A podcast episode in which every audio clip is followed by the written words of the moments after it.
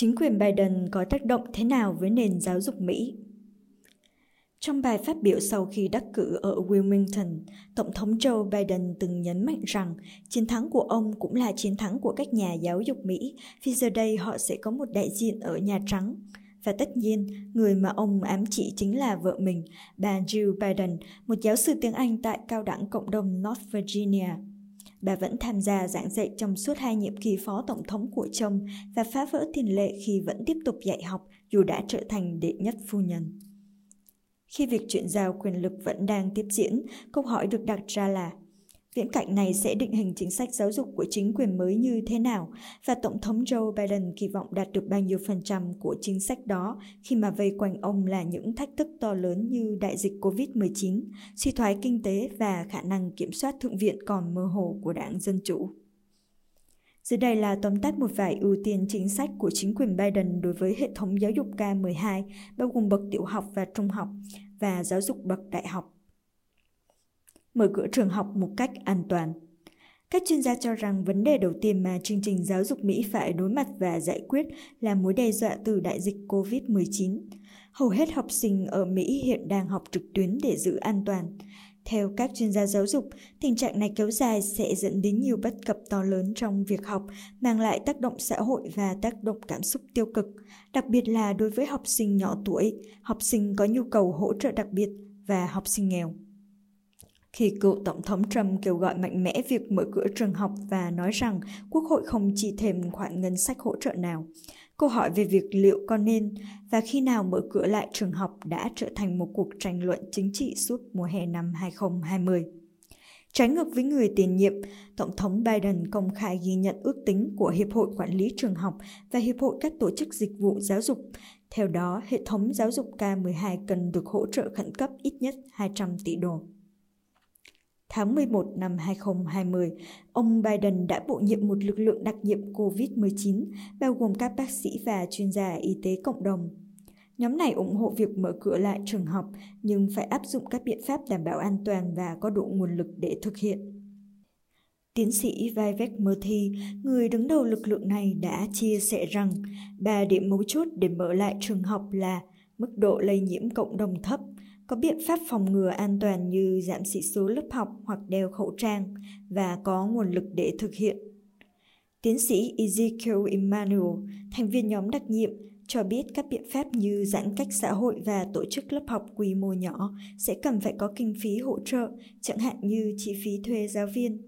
Theo bà Becky Pringle, Chủ tịch Công đoàn Giáo dục Quốc gia, gần một triệu người làm giáo dục đã bị mất việc tính từ đầu năm 2020. Ngoài kinh phí, các chuyên gia mong đợi Bộ Giáo dục dưới thời Biden sẽ làm được nhiều hơn nữa để giúp các trường học vượt qua đại dịch. Giữa lúc đại dịch cấp bách, Thượng viện thì chia rẽ, một gói cứu trợ COVID-19 sẽ là nước đi quan trọng nhất, ý nghĩa nhất mà chính quyền ông Biden có thể dành cho các trường công. Ông Michael J. Pertilly, thành viên Viện Chính sách Giáo dục vì lợi nhuận Thomas B. Forkham, gợi ý rằng chính quyền có thể tham khảo mô hình Race to the Top thời Obama. Năm 2009, với nhiệm vụ phải chuẩn bị một gói cứu trợ kinh tế khổng lồ trong bối cảnh khủng hoảng tài chính toàn cầu, chính quyền Obama đã tạo ra một cuộc đua gây quỹ cho các bang – Race to the Top đã tác động đến việc áp dụng các tiêu chuẩn cốt lõi chung, đến việc đánh giá giáo viên, hệ thống dữ liệu cho trường học cùng nhiều đổi mới khác. Tăng lương giáo viên và tôn trọng nghề giáo Bộ Giáo dục Mỹ chỉ có khoảng 10% trong tổng ngân sách dành cho hệ thống giáo dục K-12. Phần lớn ngân sách đến từ chương trình Title I liên bang, trị giá 16 tỷ đô. Chương trình của ông Biden cam kết tăng gấp 3 lần khoản tiền trên và hướng dẫn các bang cách phân bổ để tăng lương cho giáo viên. Đó là một số tiền lớn và chưa có gì chắc chắn là chính quyền sẽ thành công nếu thông qua kế hoạch này. Giáo viên ở Mỹ thường có thu nhập ít hơn khoảng 20% so với những người có cùng trình độ học vấn nhưng làm nghề khác. Một trong những cách tốt nhất để chính quyền thể hiện sự ủng hộ của mình đối với các nhà giáo dục là chỉ định một bộ trưởng giáo dục Tổng thống Biden từng cam kết đó chắc chắn sẽ là một giáo viên. Bộ Giáo dục Mỹ chi nhiều ngân sách cho giáo dục bậc đại học hơn so với K12 thông qua các khoản hỗ trợ sinh viên. Vì thế, nếu người đứng đầu bộ là chuyên gia giáo dục bậc đại học, ví dụ như hiệu trưởng một trường cao đẳng cộng đồng, thì sẽ rất hợp lý. Đảm bảo quyền công dân và công lý Bộ trưởng Bộ Giáo dục giám sát các vấn đề phân biệt đối xử và thiên vị thông qua văn phòng nhân quyền. Trong nhiệm kỳ đầy tranh cãi của mình, Bộ trưởng hiện tại, bà Betsy Davis, trở nên nổi tiếng khi thu hồi các quyền cho sinh viên chuyển giới và với các hướng dẫn về kỷ luật học sinh dựa trên sự phân biệt chủng tộc. Bà Pringle, Chủ tịch Công đoàn Giáo dục Quốc gia cho biết công đoàn của mình muốn trở thành đối tác với Bộ Giáo dục của ông Biden về công lý giữa các chủng tộc, công bằng xã hội, công việc mà chúng tôi còn phải làm cho phụ nữ và trẻ em, quyền cho các sinh viên LGBTQ. Ông Sagrat thuộc Trung tâm Tiến bộ Hoa Kỳ đồng tình. Tôi nghĩ chúng ta sẽ nhìn thấy một nỗ lực thực sự để thực thi luật pháp quốc gia về quyền dân sự và xây dựng lại văn phòng quyền dân sự, đồng thời đảm bảo rằng họ sẽ giải quyết các khiếu nại, theo đuổi các vụ kiện và thực hiện chức trách của mình là nghiêm túc thực thi các đạo luật về quyền dân sự. Mở rộng giáo dục mầm non Giáo dục mầm non công ở Mỹ đã và đang phát triển với nhiều sáng kiến ở mỗi bang trong hai thập kỷ qua. Tổng thống Joe Biden cam kết sẽ mở rộng giáo dục K-12 để các bé 3-4 tuổi cũng được tham gia những vườn trẻ phổ thông chất lượng cao. Đại dịch đã khiến mở rộng giáo dục mầm non Giáo dục mầm non công ở Mỹ đã và đang phát triển với nhiều sáng kiến ở mỗi bang trong hai thập kỷ qua. Tổng thống Joe Biden cam kết sẽ mở rộng giáo dục K-12 để các bé 3-4 tuổi cũng được tham gia những nhà trẻ phổ thông chất lượng cao. Đại dịch đã khiến hàng trăm nghìn bà mẹ thất nghiệp, làm nổi bật mâu thuẫn giữa những nhu cầu của trẻ nhỏ và những yêu cầu của nền kinh tế. Tại Đại hội Quốc gia của Đảng Dân Chủ vào mùa hè năm 2020, Thượng nghị sĩ Elizabeth Warren của bang Massachusetts đã nhấn mạnh thông điệp nuôi dưỡng trẻ em là nền tảng cho mỗi gia đình. Tuy nhiên, tương tự như việc tăng gấp 3 ngân sách cho chương trình Title I và tăng lương cho giáo viên, bất kỳ động thái cải tổ nào cho giáo dục mầm non cũng đều sẽ tốn kém, có thể cần đến sự phối hợp giữa các bang và chính phủ liên bang chú trọng giáo dục bậc đại học.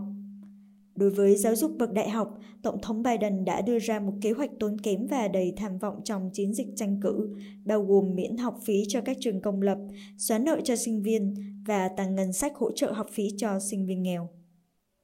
Nhìn chung, cách tiếp cận của chính quyền Biden đối với giáo dục đại học gần như chắc chắn sẽ ít mang tính đối đầu. Trước đây, trong cả lập luận và chính sách của mình, chính quyền Trump công khai đối đầu với các trường đại học, xem họ là những tổ chức quá ưu tú, quá tự do mà xa rời với phần còn lại của nước Mỹ. Nhiều trường công và trường tư hẳn sẽ thở phào nhẹ nhõm vì những chính sách quan tâm đến khó khăn của sinh viên. Tuy nhiên, nhiều chuyên gia giáo dục khác hoài nghi và không tự tin liệu chính quyền Biden có thể đấu tranh tới cùng cho các đề xuất này hay không. Họ mong chờ hành động thực tế hơn là lời nói thêm kinh phí hoạt động. Đại dịch đã ảnh hưởng đến tình hình vận hành của các trường học. Nhiều trường đã phải sa thải nhân viên, giảng viên, thậm chí xóa bỏ một số khoa và bộ môn. Các trường đang làm mọi cách để bảo toàn ngân sách qua đại dịch và một số trường đã bắt đầu cạn tiền. Hội đồng Giáo dục Mỹ, một nhóm đại diện cho hiệu trưởng nhiều trường đại học, đã yêu cầu gói cứu trợ 120 tỷ đô để hỗ trợ cho giáo dục bậc đại học. Các gói trợ cấp giáo dục hẳn sẽ là ưu tiên lớn của chính quyền Biden trong nhiệm kỳ này. Giảm hoặc xóa các khoản vay sinh viên đã có rất nhiều lời bàn tán trong suốt chiến dịch tranh cử của Tổng thống Biden, đặc biệt là từ các ứng cử viên đảng Dân Chủ Warren và Sanders về việc ông đề xuất xóa một phần hoặc toàn bộ khoản vay sinh viên với tổng trị giá 1,5 nghìn tỷ đô. Đại dịch có thể là cái cớ tốt để xóa nợ. Tổng thống Biden đã đề xuất nhiều thay đổi, bao gồm xóa 10.000 đô tiền vay nợ cho các sinh viên làm trong dịch vụ công hoặc dịch vụ cộng đồng sau khi tốt nghiệp. Tuy vậy, không ai rõ chính quyền Biden sẽ làm thế nào để duy trì chính sách này lâu dài. Nới lỏng nhập cư Chính quyền Trump đã siết chặt việc nhập cư, điển hình như cấm sinh viên quốc tế đến Mỹ nếu các khóa học của họ được tổ chức trực tuyến vì đại dịch. Việc siết chặt chính sách nhập cư thường ảnh hưởng trực tiếp đến giáo dục bậc đại học, vốn là môi trường thu hút nhiều sinh viên quốc tế. Trong chính sách dành riêng cho giáo dục bậc đại học, chính quyền Biden có khả năng sẽ ưu tiên giải quyết vấn đề nhập cư trước. Được biết, lượng sinh viên quốc tế ở Mỹ đã giảm đáng kể từ kỳ nhập học mùa thu 2020, một phần vì đại dịch và một phần vì những thay đổi khắc khe trong chính sách nhập cư. Và đó là một khoản thất thu lớn.